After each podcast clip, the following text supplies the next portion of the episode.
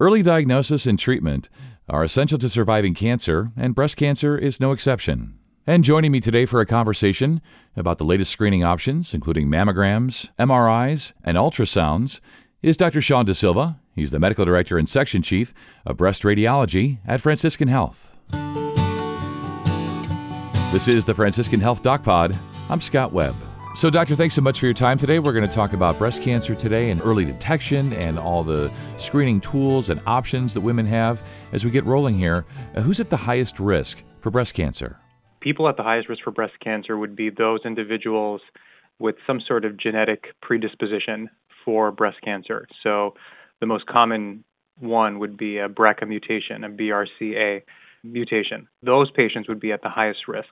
There are other genetic syndromes, but BRCA, P53, Li-Fraumeni, any sort of genetic predisposition that raises your risk of breast cancer, put these women at the highest category.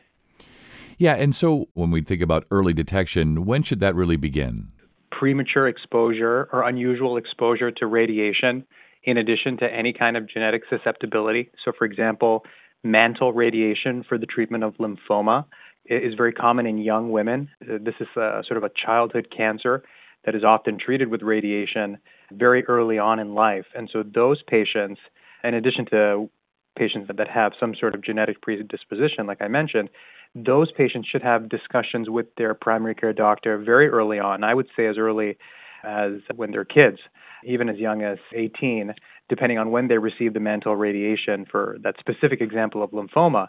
But I would say as soon as you're an adult, as soon as you're 18, have a discussion with your primary care provider about your risk. Talk to them about if there's any family history of breast cancer. We care particularly of first degree relatives, first degree meaning uh, a mother, a father, a sibling with breast cancer. And it doesn't have to just be breast cancer, by the way. It could be anybody with any kind of cancer. We think uh, mainly of breast and ovarian cancer. If anybody in your family has had um, a premenopausal diagnosis of breast or ovarian cancer, definitely something you want to talk to your primary care doctor about getting screened at an earlier age than is typically recommended. In the United States, we currently recommend that all women beginning at the age of 40 receive an annual screening mammogram. Now, I know this is a topic of confusion because some societies in the country actually recommend beginning at 50, and some societies recommend doing mammograms biannually so once every two years. But every major cancer organization in the United States, including the American Cancer Society, including the American College of Radiology, and certainly any fellowship trained breast imager like myself, would recommend screening mammograms beginning at 40 once a year.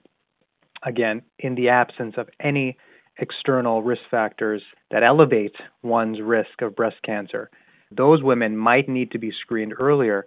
But in general, if all women can get screened once a year beginning at 40, that's a good thing. Yeah, that's really helpful, you know, to break that down for us. And what is a health risk assessment and why should women take them? That essentially is a comprehensive assessment typically done by a primary care provider or possibly a breast surgeon who has expertise in breast health where they go through your full risk of developing breast cancer over your lifetime. And they come up with a magical percentage. And there are various models that are used throughout the world. The most commonly one used in the United States is the Tyrer Cuzick model. And this model will give you a number, will generate a number of your lifetime risk for breast cancer, meaning how likely is it over the course of your lifetime that you will develop breast cancer. It's critical to do this because not only does it risk stratify you, it tells you if you're actually eligible for additional supplemental screening techniques. For example, if your Cuzick lifetime risk of breast cancer is greater than 20%, you are eligible for annual screening breast MRIs. Now, this is a wonderful technique. It's not perfect, but it is highly sensitive in detecting breast cancer in women that are at greater than 20% lifetime risk of breast cancer. So, again, this health assessment it will look at everything. We'll look at your family history, we'll look at your breast density, we'll look at genetic history, etc. And we'll come up with a, a number to determine your lifetime risk of breast cancer. And so when women get this number, they can have a discussion with their primary care doctor about what sort of screening techniques are appropriate for me. Is it just mammography that I need once a year, or is it also a supplemental high risk screening breast MRI? And for some women that are, let's say, less than 20% of lifetime risk, but greater than sort of the general population, these women may be eligible for something called whole breast automated ultrasound. We term this ABUS, automated breast ultrasound, which essentially uses ultrasound to screen the breast for breast cancer. Uh, and this is particularly useful in women with dense breasts, uh, which is something I definitely wanted to talk about here. Something we actually do not talk about often and is not heard in the lay population or even understood by primary care providers very well is that if you have dense breast tissue, right, the utility of mammography is actually very poor. You really don't hear this very often, but half of women out there have dense breast tissue, right? And so it is not inaccurate to say that for half of the population, screening mammography is not good enough. The reality is, based on the evidence we have, in a woman with dense breast tissue, it's only about 55 to 60% sensitive. Put another way, we're going to be missing 40 to 50% of cancers in women with dense breast tissue. You know, if you tell a woman who has dense breast tissue, hey, we're going to do a mammogram on you, and there's a one in two or a one in three chance that I'm going to miss a cancer. I mean, that is terrible odds, even for Vegas, right? Yeah, I don't like those odds at all. No. And that's why I mentioned ABUS, you know, the automated breast ultrasound, uh, because breast uh, ultrasound does not care about breast density, right? Ultrasound works regardless of your breast density. In fact, it's best in women with denser breast tissue. So this is something that women should talk to their primary care doctors about. And if they have dense breast tissue, something they should absolutely consider getting, again, not to replace screening mammography, but to supplement it. Again, I just want to emphasize that all women beginning at 40, in the absence of other risk factors, should be screened once a year beginning at 40. But I would say at least half of the population needs a supplemental screening technique to look for breast cancer. Yeah, as you're saying, you know, one in two approximately, right? So let's just take a step back and go through mammograms a little bit. Are we talking 2D, 3D mammography? Just break that down for us. What is a mammogram exactly? It is one of the most common ways and the, the standard of care now in the United States and around the world to screen for breast cancer. Again, beginning at age 40, done annually. 2D versus 3D. For 2D mammography, this is sort of an older technique that utilizes x-rays that just go in one plane, right? In 2D, in two dimensions. The newer technique, which is now the sort of quote unquote 3D mammography, is also known as tomosynthesis or, you know, tomosynthesis guided mammography. And what this technique involves is you have those two standard views, top to bottom, and then sort of at an angle.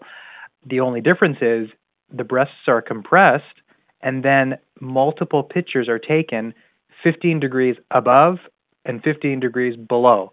And so it's sort of like a 3D picture where the radiologist can now scroll through the breast.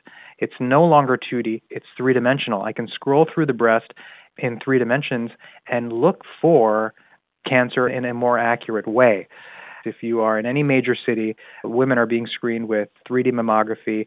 Unfortunately, in some parts of the country, particularly in, in the rural parts of the country, 2D mammography is still utilized, but the cancer detection rate has been shown over multiple studies to be higher. So we find more cancers with 3D mammography. We actually call back less women with 3D mammography. So things that we might have thought was cancer on a 2D mammography, because we can now scroll through that area, we're able to say with confidence that, oh, this is just overlapping breast tissue or this is just a cyst or something like that. And we don't need to scare a woman and have her come back for additional imaging. So it's actually very beneficial uh, to patients, beneficial to, to doctors. We like it more, it's easier to evaluate and uh, overall it's just better for everybody and then like i said it is the standard of care and i believe all insurance companies now pay and cover for 3d mammography as the standard of care yeah, standard of care. And so when we think about insurance, I know this is maybe a little bit outside your area of expertise, but If mammography is the standard of care and is generally covered by insurance, where do MRIs and the ultrasounds and that higher level of screening, especially for women with dense breast tissue, how does insurance view those? That higher level of screening, which we've identified, if you said at least one in two women probably need. Absolutely. Absolutely. It is not an understatement to say that probably close to one in two, at least one in three women need some sort of supplemental screening technique. I mean, it's really a, a, big misunderstanding in the population, not by the fault of our patients, but I think the doctors, we need to educate patients more and help them understand that, you know, if you have dense breast tissue or if you have a greater than 20% lifetime risk of breast cancer based on the Tyrer-Cuzick health assessment, I mean, you really need some supplemental screening tool. So, to answer your question, with regards to the insurance companies, as far as I'm aware, the high risk screening breast MRs for women that have a greater than 20% lifetime risk of breast cancer is universally covered by all major health insurance companies, including Medicare and Medicaid. So the breast MRs for women that um, are eligible is no problem to get, as far as I understand. With regards to ABUS, you know, the automated breast ultrasound for women that are sort of at that intermediate risk, right, greater than the normal population, which again we say is roughly 12%. So, you know, about one in six uh, women will develop breast cancer in her lifetime, right? So, somebody you know is almost certainly affected by breast cancer. So, we say there's a 12% lifetime risk as a woman. Just by being a woman, you have a 12% lifetime risk of breast cancer. For those women that fall in between 12 and 20 that are not eligible for high risk screening breast MR, an ABUS would be indicated it varies on a state by state basis. So I do know, for example, I did my training in Boston, in Massachusetts, and in Massachusetts, ABUS is actually not covered by insurance companies. And so as a trainee, I did very little automated whole breast ultrasound. But here in Illinois and in Indiana, where this technology was actually developed and pioneered, insurance companies do cover it. And so women routinely in Illinois in Chicago and in Indiana, women routinely receive automated breast ultrasound. So again, I would say that if you live in a state that covers automated breast ultrasound, it is absolutely worthwhile to get it done. And if you are in a state that does not have it covered, I would have a conversation with your primary care doctor and possibly your insurance company about somehow seeing if that would be worthwhile for you. Maybe not on a yearly basis, but every other year or something, depending on finances and what you can afford. Doctor, this has been really educational today, and I, have even pushed you outside into insurance, which is definitely not something you do on a regular basis, but you're quite knowledgeable, which is great. As we wrap up here, what if you could just talk about the value, the importance of self exams for women, especially since detecting breast cancer early is so key? That's a great question. And I would say that breast self exams is a sort of controversial topic because if you look at the major societies out there, the American College of Surgeons, the American Academy of Family Physicians, even the American College of Radiology, we actually vary in our recommendations and our guidelines for self exam. And so this is an interesting topic. So I'm going to sort of give you my perspective on this, which is a perspective shared by I know most of the physicians that I work with and the primary care doctors that I work with. At a minimum, women should be receiving an annual screening physical exam, breast exam done by a physician at least once a year.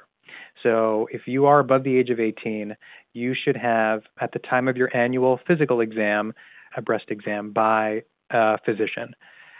With regards to self exams, I can only speak to what I imagine myself doing as if I was a female, I would want to know my body well.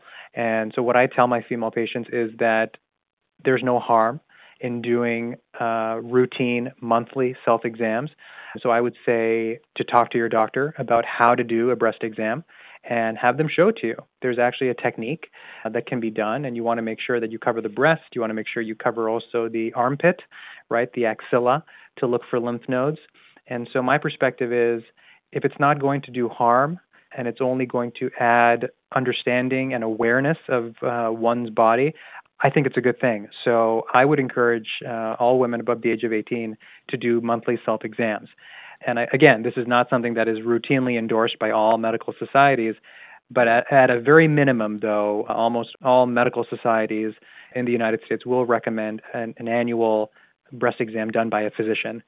So, whether it's a gynecologist or your primary care provider, whoever it is, as long as it's being done once a year, that's good. Yeah, I hear you. Once a year, and regarding the self exams, none of us are going to hold you to a doctor. We understand that you know opinions vary, but as you say, you know it probably can't hurt, and it can only help, and it's one more you know tool in the tool belt, if you will, when we think about detecting breast cancer early and everything that everybody can do in pursuit of that. So, doctor, thanks so much for your time today. You stay well. Thank you very much. For more information, visit franciscanhealth.org and search mammogram. And if you found this podcast helpful, please share it on your social channels and be sure to check out the full podcast library for additional topics of interest. This is the Franciscan Health Doc Pod. I'm Scott Webb. Stay well, and we'll talk again next time.